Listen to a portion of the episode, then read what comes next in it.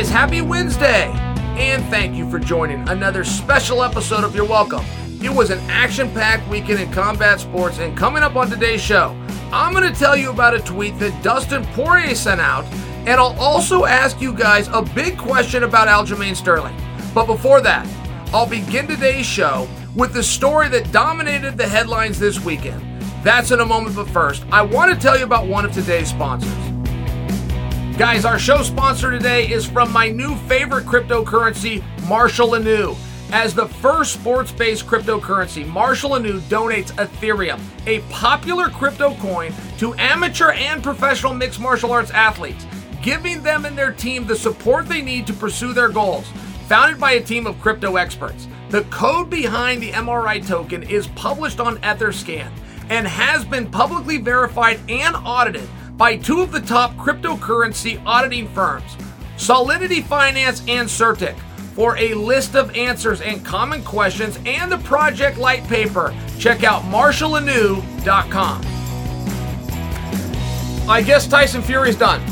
He, he says that he's retiring from boxing, and I gotta tell you, you'll never have a bigger fight than your comeback fight. Not your first main event fight, not your first televised fight, not even a title fight. Your biggest fight will be a comeback fight. You cannot have a comeback fight unless you leave first. So we've seen this a million times. And this is coming from the only guy in sports to tell you from Jump Street, Tom Brady is not retiring.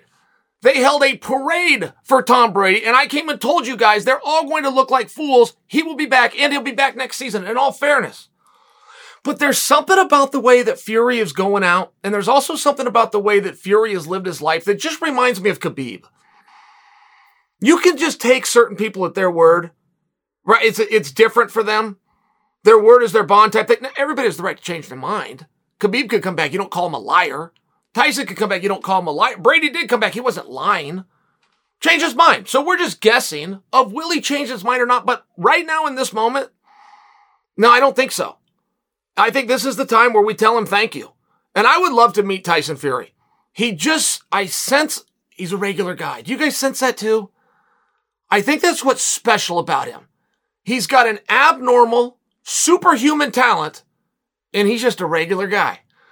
I mean, bringing that, that young man that was dying to meet him, and not only Tyson meeting the young man in the back, but then having the kid get into the ring, doing the photo op, doing all of those moments, putting his attention for his moment into this kid that was a stranger 24 hours earlier. I mean, that's special. It's a special guy. And Tyson has been very respectful to you, the audience. One day, Tyson Fury wakes up and he decides the punches are not enough. The championships are not enough. The press conferences are not enough. I owe them more. I want to entertain them longer. I'm so good and I'm going to stop so many guys. But I don't ever want the Mike Tyson factor to play in for me. Do you guys know what I'm talking about when I say that? Back in the 90s, Mike Tyson gets out of prison and he knocks out four guys and he knocks them out. And I mean like this. One of them, right? He did every, he did from Bums, McNeeley, but he did it all the way up to Bruce Seldon, who had the championship. He beat up Everett and he beat him up so fast that people quit buying his pay-per-views. It was an actual problem, right? Because boxing is just main event heavy. We got reminded of that over the weekend. I watched the co-main event. It was painful. I watched it for all 30. Oh my God, 36. I do not have the foggiest idea who fought. I don't have the foggiest idea who won. And I watched this whole thing. It was painful. But the point is in boxing, if you can relate to this story, so you're going to have a party, right? You guys get pay-per-views. You know what that's like. You get the pizza, you get the drinks, you get the friends over there. You have a Mike Tyson fight. You have a much longer walkout and post-fight interview than you did a fight. They were all done in the first round. They were all done in less than three minutes. Direct TV, as well as the promotion itself, who at that time was Don King, went out nationally and told the world, buy this fight, buy this next fight. We're going to charge you full price, but here's the deal. If Tyson doesn't get out of the first round, we're going to give you half your money back. Okay. Now that's never been done before or since, but that's what I'm trying to bring for you. It was actual problem. People could not justify having a party. They couldn't justify setting the night aside. They couldn't justify buying the pizza, getting the drinks, pushing the pay-per-view button to have Mike give them less than three minutes of action. Tyson Fury didn't get guys out of there quite as quick. but he did get a lot of guys out of there. It did bring the night a little bit short, and Tyson, somewhere along the way, decides he's going to start singing to you. As simple as that might sound, it's a big deal. There's a guy in the UFC right now who goes into New York, gets a win, and ends up doing a dance that gets broken off and put on sports. Like it changed everything. That dance was worth something. It was a commodity. It was a form of entertainment that we were not expecting. It was a treat. And Tyson Fury has brought forms of entertainment and commodities to you, the audience, as a treat.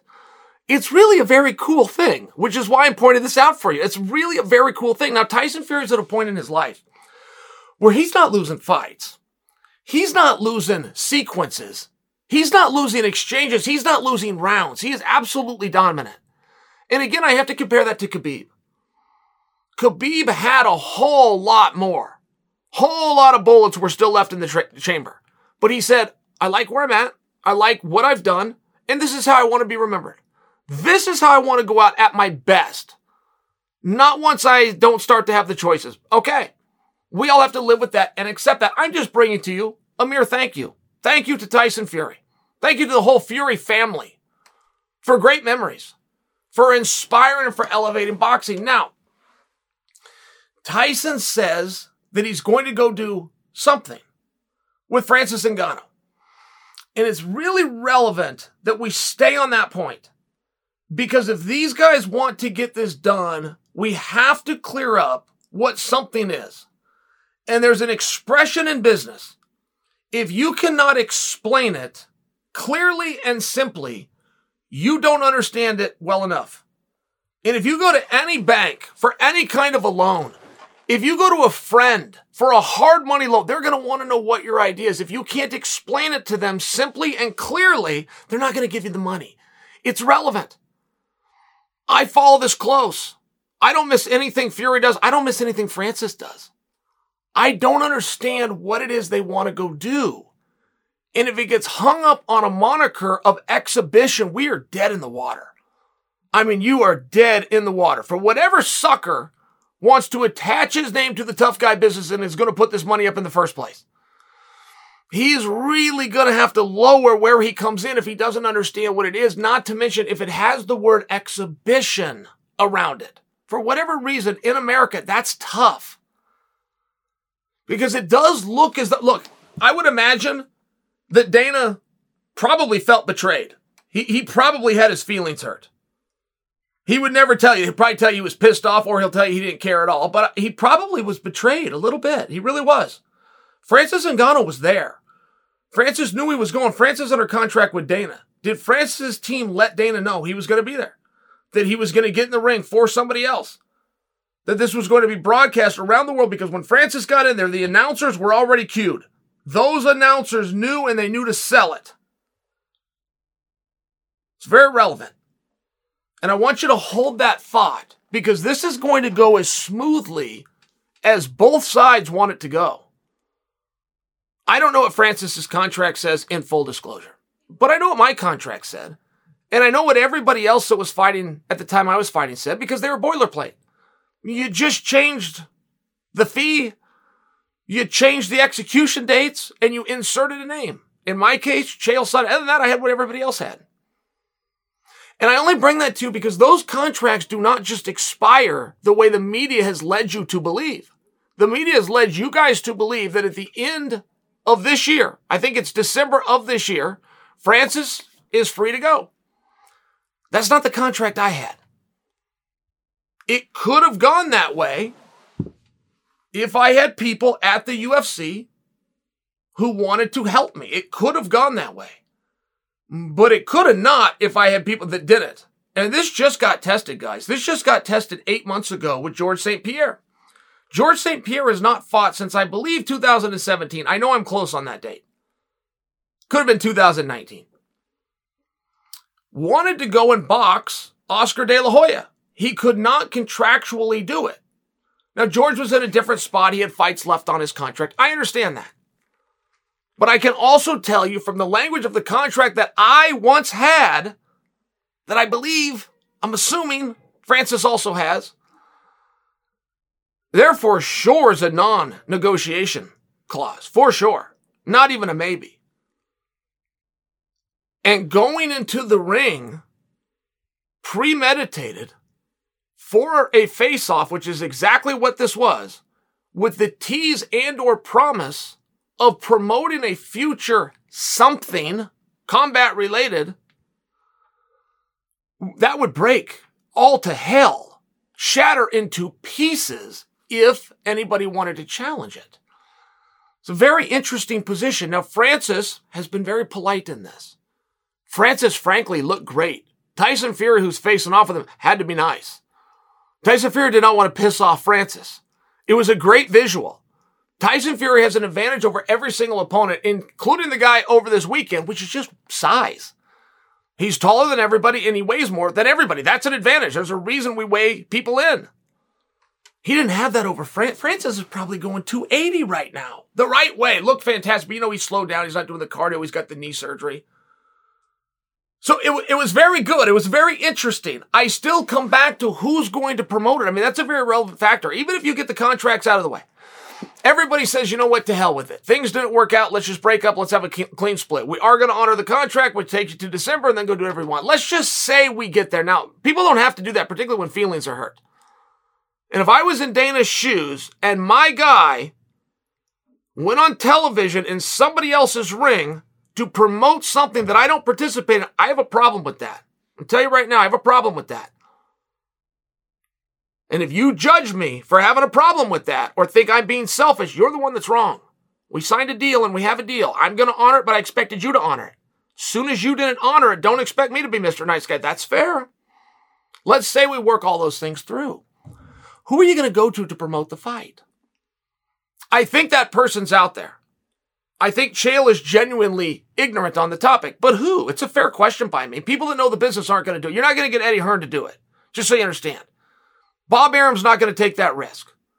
Don King's all but out of the business and doesn't have distribution anyway. Oscar De La Hoya is all but out of the business and doesn't have distribution anyway. So you don't have a ton of options. You could look over to Showtime and you could get somebody to do it. You could find a benefactor.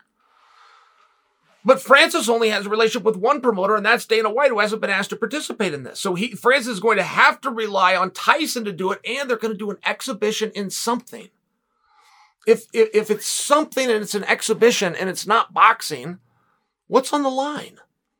And if nothing's on the line, why are we here? I can live with anything on the line. It could be a title, sure, take it. It could be your record, it could be your legacy. I'll take them. But at a minimum, you're going to have to put up your ego and your prestige and your reputation at a minimum. If we don't have a winner because we don't even have a sport that we're doing because we're making up rules, those things are missing. Who's going to get behind it? Tough spot. I'm just asking a fair question. I think that those boys, those two, Francis and Tyson, are the one, they're putting this thing together. They're partnering up on it. And they somewhere along the way have decided that it has to be something, they're calling it a hybrid. We're going to do an MMA boxing hybrid. I don't think Francis would mind doing boxing. I think that Tyson's negotiating against himself, and I don't think Tyson's seen this. The Ali Act does not come in. The bidding on it does not. If you're not doing boxing, all of the things that Tyson knows where people are going to bid on this and it's going to go to the open market, they're all gone. There's not even a licensed promoter for what this is. This doesn't even have a name. It's called a hyper. I, I don't get it. I think it's got some interesting problems. Now, Francis has been very polite. I must give him that. Francis has been very open and he shared with everybody. He did nothing under the covers here. But Francis went and did an interview. I believe it was with Ariel, but he just did it and he said, the UFC is trying to clear, I think the UFC is trying to clear the air. Now, I don't know what that means. I don't know what that expression means. I think that Francis misspoke, but he said it and he said it twice that he thinks the UFC is trying to clear the air. We got together, we had dinner. I think they're trying to clear the air. I am willing to work with the UFC. And I also want to continue fighting. Whatever happens with Tyson, I want to come back home. I think that this Jon Jones thing is interesting. This is still Francis talking. I think that a trilogy with Stipe is still on the table. This is Francis talking. I like that. I like that he's being strategic. I like that he's not trying to burn bridges. I think that's smart. But Francis said, whatever we do, if it does not include competing against Tyson Fury, I'm out. I will not do anything. Now, that's tough when you're negotiating. When you're saying you're open, when you're saying you want to come back, when you're saying you want to talk, when you're saying you want to clear the air, but then you say this, the entire thing that's a roadblock, the entire thing that's an issue in the first place absolutely has to stand. Now it doesn't sound like you're as open. I don't mind that. I don't. I'm not trying to hate on this. I used to. I used to try really hard. I, I don't want to do that. I want to be open to the idea. I'm just trying to think of it very realistically for both guys. Tyson says that he's done boxing. I personally believe him. I think he needs to run that back. And perhaps he's done defending championships and perhaps he's done doing competitive things, but he wants to do one more and he wants to do it with Francis and Ngannou. I don't think they can survive with the word exhibition. I don't think they can survive with a hybrid. And I don't think they can move forward if nothing's on the line, including prestige. I think it's an interesting spot. I don't share an opinion. If I sounded negative, I misspoke. I don't mean to. That's what happened over the weekend. I'm attempting to recap it.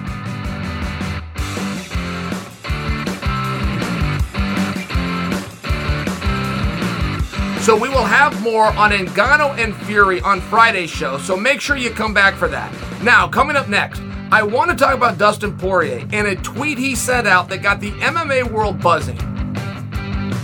Over the weekend, Dustin Poirier sends out a tweet and he says, I want to fight. That's all he says. Gilbert Burns writes him back and says, Do you want to fight at 170? Okay, now that's an interesting match. I have never considered that match. The only thing I've ever considered for Dustin Poirier at 170 pounds was the Colby Covington call out, which I did not think Dustin should do on his first time at 170, but I've only considered that. And then the Nate Diaz fight, which has a long history and they already agreed to fight. It was going to be Madison Square Garden years ago. And I think the weight was, I think they were doing a catch weight of 165, right? It was one of these things, but that's a big fight. That's a special fight. He's going to leave the division. Now back up on Poirier. Poirier is a 55 pounder. He is, he has never told us he's going 170. He got called out by a 70 pounder and he was willing to make things work with Diaz. Now, there's one more piece of the story. Don't think you need to correct me. Just before Dustin fought for the championship with Charles Oliveira, it was like fight week. It was like three days before. Out of nowhere, Dustin just says, if I win this fight, I'll never defend it. I'm done with the division. I'm giving the belt up. I'm going to 170. That's the one and only time that Dustin has ever spoken out about actually going to 170. Now, if we're going to hold him to that, if we're going to say a guy that's stressed out of his mind, that's cutting weight and uncomfortable, but if we're going to hold him to his word, his word was, if I win. And I think that that's relevant because I just still think of Dustin as a 55 pounder.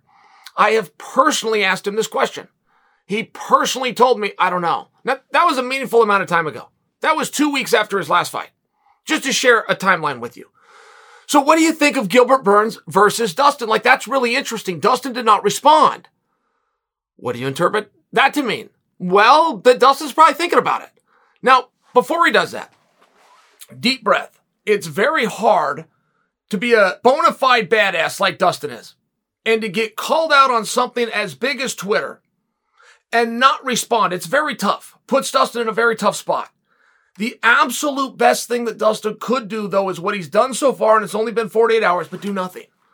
It's really paramount because it's so hard to do. It's so hard to take a deep breath in this sport. You get Jones in, you get the itch back, you start, you see a couple of big shows, you start thinking about yourself being in there, you have a good training session. There's different things that would lead Dustin to going to Twitter in the first place and saying, I want to fight. There's different things. And I'm sure that I'm close to touching on what happened. But if you rush that moment, right? And for Dustin specifically, I, I did not understand how much you guys like Dustin.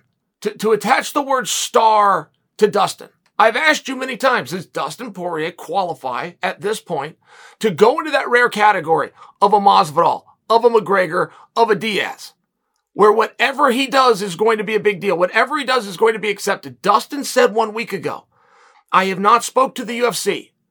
But I think when Conor comes back, they're going to redo that fight. Now that's a big clue as well because that's likely to be done at 55. We don't have an assurance of that because Dustin could follow Conor to 70. And the only reason we believe it's going to be 55 is Conor wanted everything the same the time that he lost to Nate Diaz. So we believe that Conor would want everything the same when he refights Dustin. So you see how we don't have much information? That's my point. I'm pulling you in this direction with a little bit of a clue, and then I'm pulling you in this direction with a quote that a guy made. I'm pulling you over here with a tweet that I read. Here's why I personally believe Dustin needs to keep training, keep that hunger, and take those oars out of the water for a minute. Okay. If Dustin's to go to 170, there are very special fights, such as the two that I just named McGregor, Nate Diaz. Very special and fun and interesting fights. Gilbert Burns is a contender's fight. So Dustin is going to have to make his decision. Is he just going to go do fun fights? Does he qualify for that yet? Is he there? And you you guys are the ones that have to put him there. But I've been in the arena with Dustin Poirier where the camera just, you know, they do the cameo. The camera just pops on him. He, his face pops up on the screen and that building has gone crazy. You guys love him. So maybe he does belong in that special category of which if he does, he's got a few more options. Come back to Gilbert Burns specifically. That's a contender's fight for anybody. You get over on Gilbert Burns at 170, you are going to have a huge and beautiful ranking. Dana has promised Gilbert Burns a big fight, which likely means a main event. So now you not only got to fight a guy in a ranking style, in a contender style fight, you got to fight him for 25 minutes. What happens if you beat him? It's not enough to get you the world title fight. It gets you a step closer. Now hold that thought because down at 55, if Dustin heeds my advice and says nothing, he lays out completely for just a few more weeks. 155 could be very different. If Justin Gaethje wins, don't forget those two fought and Dustin beat him. All of a sudden, Dustin is right back in the mix and he may not draw into an immediate title fight. I know they're looking at Benny, they're looking at Islam, but I would suggest that he could be one away even if the winner of Benny Islam takes on the winner of Gaethje Oliver, like that, that championship is not secured, is what I'm trying to suggest for you. 155 is not secured. Gaethje's got a chance to go grab it, but then somebody else who's really good between Benny and Islam has a chance to grab it from Gaethje. If Oliveira gets over on, on Gaethje, that doesn't change. It's going to be very hard for Oliveira or anyone to hold on to that belt. And that's just fresh parity. That opens a whole new door without throwing a single punch without doing a single training camp, without doing a single weigh-in, without signing a single contract, it opens a whole new realm of possibilities for Dustin. And we're only a few weeks away. So if, if Dustin can just lay low for a minute, right? Like anybody, Dustin's got the right to see what his options are. He probably did not feel his ego bruised. He probably did not feel threatened that he was challenged by Gilbert Burns. Gilbert did everything right. Dustin went first. He threw his name out there. Gilbert did everything right. Came over the back of it, said, How about me? Basically, right? It also wouldn't be wrong to just wait three weeks because the options are going to be very different. Very different if Gaethje gets the win. So without doing anything, just laying back, I think that the path for Dustin for a championship is very different at 55 versus 70. If that's what Dustin still wants to do, he may just want to go do what I'm just calling big fights, fun fights. You get in there with McGregor, there's no title on the line, but boy, is that going to matter. Dustin's last two fights, both were against McGregor, are also the biggest pay per views of the year for that year, just by example. And then you've got the Nate option. And that one's been very quiet lately. Dustin and Nate had all but agreed on social media to fight. It was, it was as though we were waiting on bout agreements and looking for a date, but that went very quiet. And the next time Dustin spoke, he was speaking about Conor. Conor did not respond. Now you get the Gilbert business. I mean, there's a lot of options, but things could change. I think that Dustin should lay out, keep his options open. Gilbert's still going to be there in three weeks, but a new opportunity might be there as well. Something to consider. I want to hear what you think. Coming up next, I'll discuss a past opponent of Poirier, and that's Justin Gaethje. That's in just a few, but first, let me tell you some more about today's sponsors. Guys, we are well into the spring season, the time of year we need to get our lawns looking good. Thankfully, Sunday gets your lawn growing and helps to keep it looking healthy all season long. Are you worried about the chemicals that you're using to keep your yard looking its best?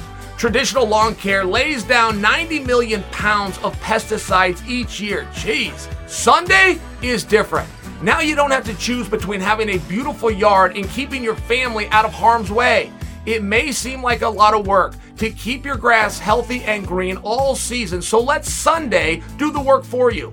Sunday can help you grow a beautiful lawn without the guesswork or nasty chemicals. Their custom plans include fertilizer and everything you need to easily care for your lawn with the ingredients like seaweed, iron, and molasses. You can feel good with kids and pets being around it. All you have to do is go visit Sunday.com, put in your address, and their lawn analysis tool does the rest. They use your soil and climate data to create a personal nutrient plan delivered to your door when you need it. Just attach the ready to use pouch to a garden hose and spray. It takes less than 15 minutes, and best of all, this stuff really works. Sunday is offering our listeners 20% off. That's 20% off your custom plan at getsunday.com slash chael. Have you ever wondered how your favorite athletes ensure their grooming products are up to task? They use Hawthorne. Steph Curry says he can't live without their body wash, and Zach LaVine chose their quiz to tailor his perfect cologne. Hawthorne is a premium men's grooming brand that makes it quick and easy to be your best with confidence, with skincare and hair care made just for you. They use data from hundreds of thousands of customers to recommend perfect products for your body chemistry, skin type, hair type, and lifestyle. So lean on Hawthorne to upgrade your body wash, shampoo, and deodorant. Let them recommend a face cleanser and moisturizer that elevates your game. And of course, they perfected the process to find the perfect cologne. All to make sure you truly look and feel the best for whatever comes your way. To get started, take Hawthorne's quiz. They're going to ask you things like what's your skin type? Dry, oily, normal. Are you a scent guy? It was actually really quick and easy. And to my surprise, I was pleased with their customized recommendations at the end of the quiz. I generally prefer a clean scent. I don't like heavy colognes. Hawthorne's system recommended a fresh aquatic smelling cologne, which I personally thought was spot on. Hawthorne stands by their customers. So if you're not completely satisfied, they'll retail your products for free based on your feedback and pay for the shipping. So there's truly no risk. So get ready for whatever comes your way this season by taking Hawthorne's quiz today. Go to hawthorne.co and use the promo code CHAEL. That's going to get you 10% off your first purchase. That's hawthorne.co, H A W T H O R N E.co. Use the promo code CHAEL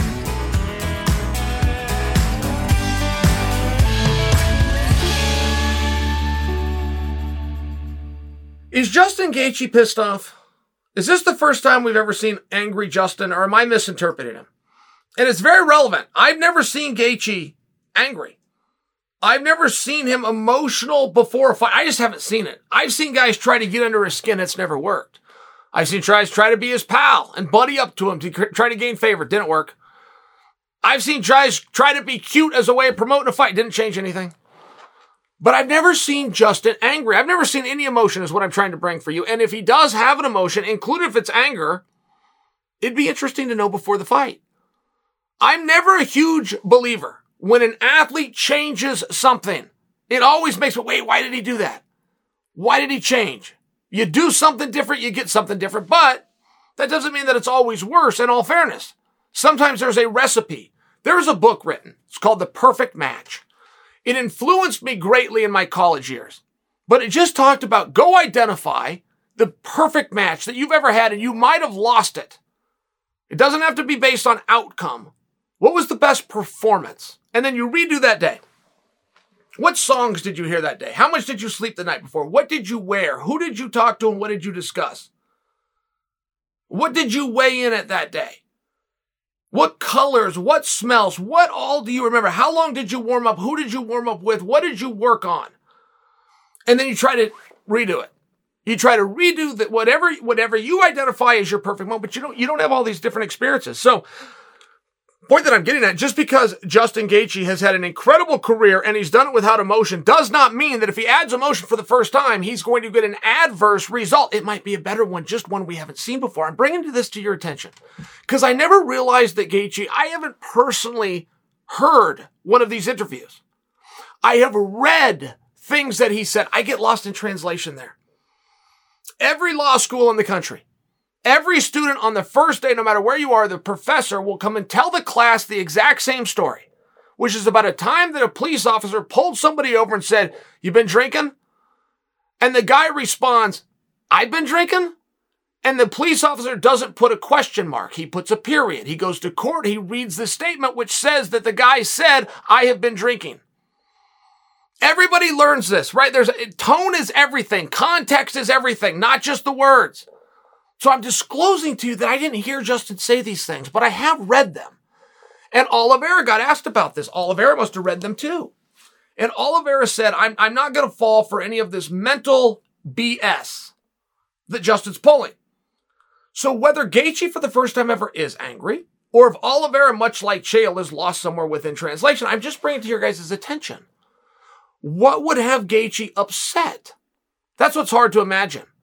Is it just the moment? Is just the excitement? Is that just wanting to get his belt back? It's just wanting to get recognized. I haven't seen the line on this. I have seen, let me, let me apologize. I have seen the line, except I've seen it twice and it moved. At one point, Gaethje was the favorite. At one point, Oliveira is the favorite. I do not know where it sits at right now. But being the underdog, is that what pissed Justin off? What was it? If he's angry, it's just a simple question by me. But anytime something is different, the performance generally is as well. And Gaethje was fighting Chandler on two fronts. Now, let me explain. When Gaethje fought Chandler, he was fighting two fights. One with Chandler, which was going to be really freaking hard and goes down as the, the fight of the year, possibly the greatest fight of all time.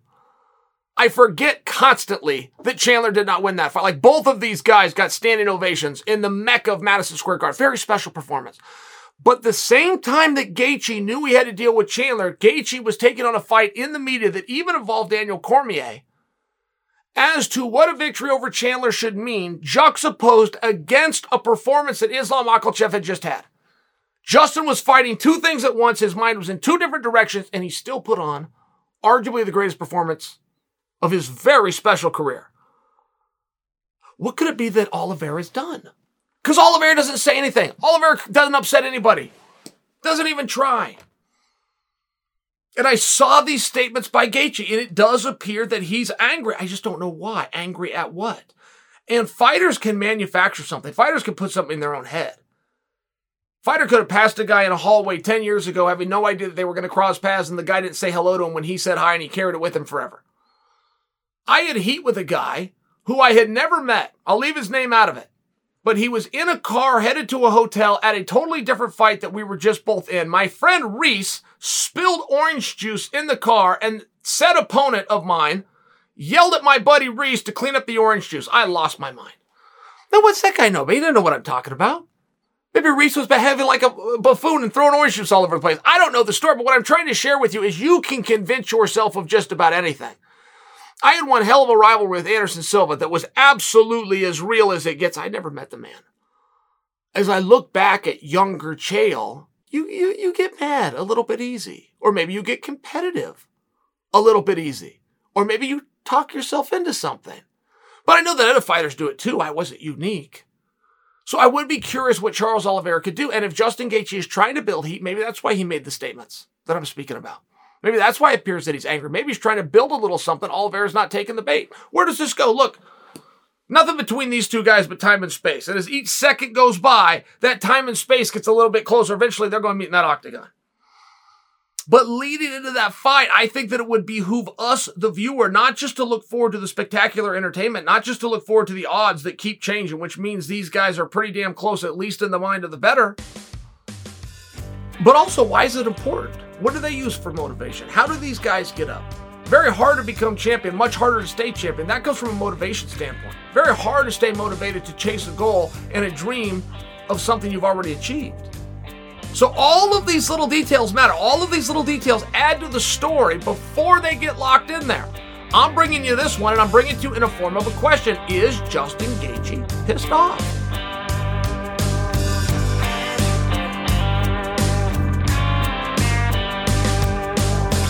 To close out today's show, I want to move from lightweight down to bantamweight, and I want to talk about the 135 pound champion. Is Aljamain Sterling the most disrespected UFC champion in history? I don't see anybody giving him what we call the props. I don't see anybody giving him quite the respect. Now, I see something different. I see a very rare talent. I really do. I see a young man who works hard and who believes in himself and appears to be very grounded. When I talked to Aljo just before his first ever title defense against Yan, I came and told you guys, I'm not sure that, that Aljo knows he's the champion. He appears and he's speaking from a tone with a hunger that the contender has. Because remember when I told you that? If you bet on Yan to win their second fight based on what you saw in their first, you're a very reasonable person. That, that bet makes a lot of sense. I saw what you guys saw. I saw Sterling fading. I saw Yan coming on. I saw a lot of minutes to go still in the fight. Okay. I talked to Sterling just before the fight. We were on spaces with MRI and hearing the tone in Sterling's voice was very different. And he made a reveal for us, which is he said that was the worst performance of my life. And here's why. Had nothing to do with how I prepared. Had nothing to do with my strategy or game plan. Had everything to do with my opponent the day before, known as the scale. He had a botched weight cut and or replenishment. Now, plenty of people have excuses for performance. In fact, I would put everybody has some kind of excuse slash reason, but it sounded different when Aljo said this. And I talked to you guys about that, and I did change my pick, and I did switch to Aljo. A lot of guys would say those things, but there was just something within his tone, something within his voice. I also submit for you, he very handily won three rounds, and he very clear, clearly gave two rounds away. If you can give you're not even trying to win. You're not even trying to beat the guy in front of you. You're just trying to protect yourself and eat up clock. And you can give two rounds to somebody as frighteningly talented as Peter Yan. There's something special there. Now we can go back and revisit that mindset and we can abort that strategy in the future. But either way, if that happens and your defensive skills are so good that absent of an offense, you can still protect yourself at all times for 10 minutes with Yan. Wow, you're, you're pretty damn skilled. Period.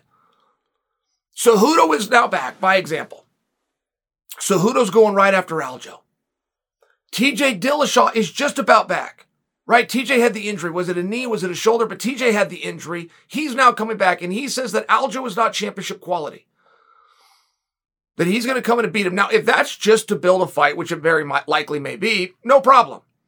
I don't think that a, a, contender or somebody building a fight, even the champion for that matter, owes us the truth. They owe us a entertaining story, an entertaining version of the truth. But we're still forced to look at it and we're still forced to take them at their word. And for Dillashaw to come to the conclusion that Aljo is not worthy when they do have the common opponent, who is Sandhagen. At a minimum, anybody that saw Sandhagen versus Dillashaw will conclude that was a hard fight, really hard. It was a very close fight. Aljo versus Sandhagen was anything but that. It was one takedown to one position to a tap, and we all got up and go home, and that was like 41 seconds long.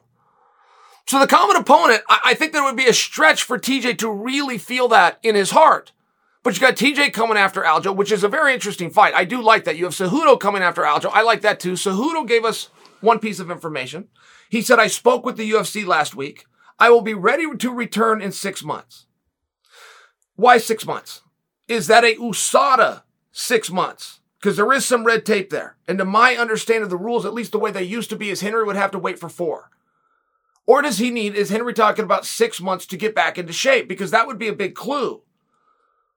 If you needed six months to get back into shape, that would mean that you got pretty out of shape considering a regular training camp is anywhere from eight to 10 weeks. Some guys will go as far as 12. And I got to use training camp with quotations. I don't fully know what that means, but guys throw the term out there all the time. And I ended up doing it myself at some point in my career. Every single day I did the same thing. But when I went into this, this camp, I would actually uh, take out my phone and I would put in the calendar, camp begins. And it was just a different level of intensity. If I was tired, I wouldn't stop. If I was on bottom, I wouldn't stay there. I would just get up. But it was a different state of mind. So when Henry says six months, what is Henry telling us? Is that in USADA six months? Or is he not in shape and he needs half of a year to get ready? Either way, it's tough to say I need six months and I want Sterling. I can't imagine Sterling, who happens to be the champion and is a prize fighter, is going to be able to grant you that wish. Sterling's got to go out there and look for opponents. He's got to look for them right now. I think he has two that are very meaningful. And I just lay them out for you. TJ Dillashaw, Henry Cejudo. Any way you want to do it, any order you want to do it in, I think that's a very strong round robin. One thing all three of those killers have in common is they all were champions of the world at 135 pounds, right? I mean, that, that's murderer's row. Very tough. But can they accommodate? Can the timelines accommodate? I'm going to imagine that Aldo, who would like to get back in there, but I don't know of who to suggest for you he should do that with. For a period of time, I thought that it was Rob Font. I still think that Ricky Simon is on a hell of a roll, but Ricky's got another fight coming up. He's booked. Possibly that's the one that pushes Ricky over the edge, but if that starts to extend time wise, it brings you closer to what Henry's saying to that six month and where's TJ Dillashaw? Right? I mean, it's just one of these things. It's one of these things where I don't know that anybody is fully wanting to give Sterling his credit. I'm confused as to why. I will admit for you, when Sterling had his way with Sandhagen, I did not credit Sterling. I thought that was a deficit in exposure of Sandhagen. I don't think that now. Now that I see how good Sterling is and the mastery of that position he has, getting on your back, putting the legs in, keeping you there. Now that I see, because of the Yan fight, how good Sterling is in that position, I now do give him the credit, and I don't take it against Sandhagen, but it's just, I'm just suggesting for you. It's one of these very interesting things where how do you look down on a guy who's not only become the champion of the world, he's even defended it. Not to mention, he did it against a very hard opponent, right? Like everybody wants to get Sterling, but that's because everybody wants a title shot. Everybody wants the money that comes with it, the attention, the main event, the opportunity. I understand those things. Are you willing to earn it? Are you willing to go through Peter Yan? A lot of people are calling out Aljo. I get why. So do you. But they're not calling out guys in that division that are weaker than Sterling. They're just maintaining that Sterling's weak. If Sterling's so weak, then you would have no problem dealing with somebody who he's dealt with not once but twice in Peter Yan. It's one, right? It's a tough spot, and that division's in a very tough place. And Yan looked like in, in the month leading up to this fight, like he was finally starting to get it some of his statements, some of his social media, even if he wasn't pushing the buttons, even if he gave his code to somebody else, either way, you get the credit. You can always have somebody speak for you, but you're responsible for the stupid stuff that they say. But it goes the other way too. You can get the bounce as well. He looked like he was getting it, but post fight, he's done a little bit of a Ciryl Gane, which is going bury his head in the sand. I think whatever's next is going to be very interesting for Yan. And I will tell you, at 135 pounds, historically speaking, that is musical chairs with the title. It's musical chairs because the division is so damn hard. It really is. It's very tough. You have more world champions floating around right now, 135 pounds, than any division in the sport right now, but also than any division in the history of the sport. Dominick Cruz still rocking and raring to go, world champion. Jose Aldo still ready to go on a pretty nice streak, world champion. That's five off the top of my head. When you add Sterling in there, you add Cejudo, you add Dillashaw. Am I forgetting one? Maybe. You have five world champions all in one division. I think that division deserves a little bit more attention. I just think that it's improbability that you could go to any equation and come to the conclusion that the sitting champion of a division that has more world champions than any in history is anything short of awesome.